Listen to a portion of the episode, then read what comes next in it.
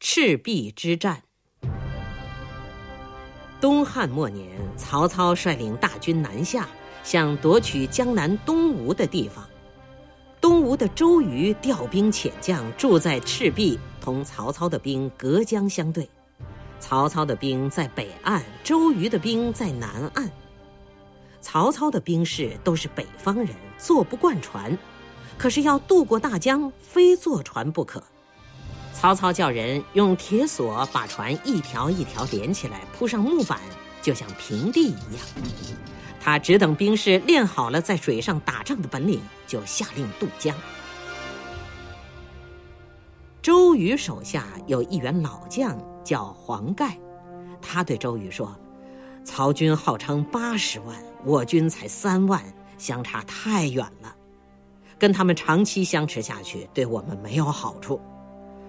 我看他们船尾接船头，船头接船尾，把船连在一起。”只要用火攻，他们想逃也逃不了。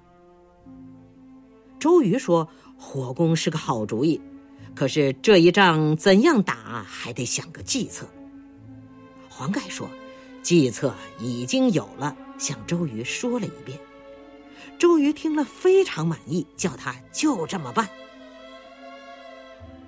黄盖给曹操写了一封信。说东吴兵少，抵挡不住八十万大军。周瑜自不量力，硬拿鸡蛋去跟石头碰，哪有不失败的？他愿意脱离东吴，带兵士和粮草投降曹操。曹操接到黄盖的信，欢喜的不得了。这一天，东南风很急，江面上波浪滔天。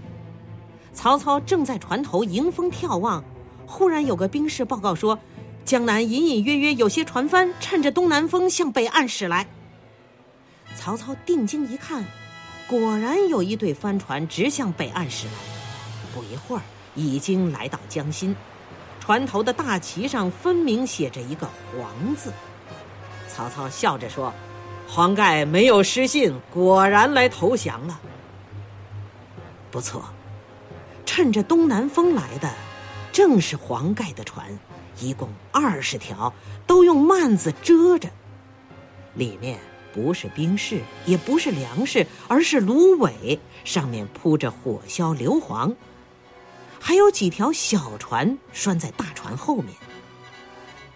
黄盖的船把帆张足，快得像离弦的箭。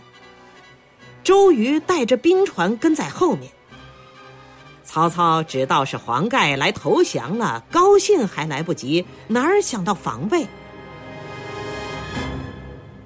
黄盖的船离曹操的船队不到二里了。黄盖叫兵士把二十船芦苇一起点着，大家上了小船，解了缆绳，让这二十条火船趁着东南风冲进曹操的船队。曹操的战船被铁索连着，没法散开，一下子都着了火，火又窜上岸去，岸上的兵营也烧了起来。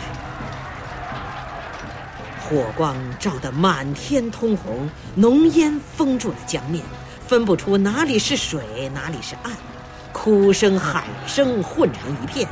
曹操的人马烧死的、淹死的不计其数。曹操坐小船逃上江岸，忽听得背后鼓声震天，周瑜的兵追来了。曹操见手下的兵将丢盔弃甲，无心应战，只得带了他们从华容道逃跑。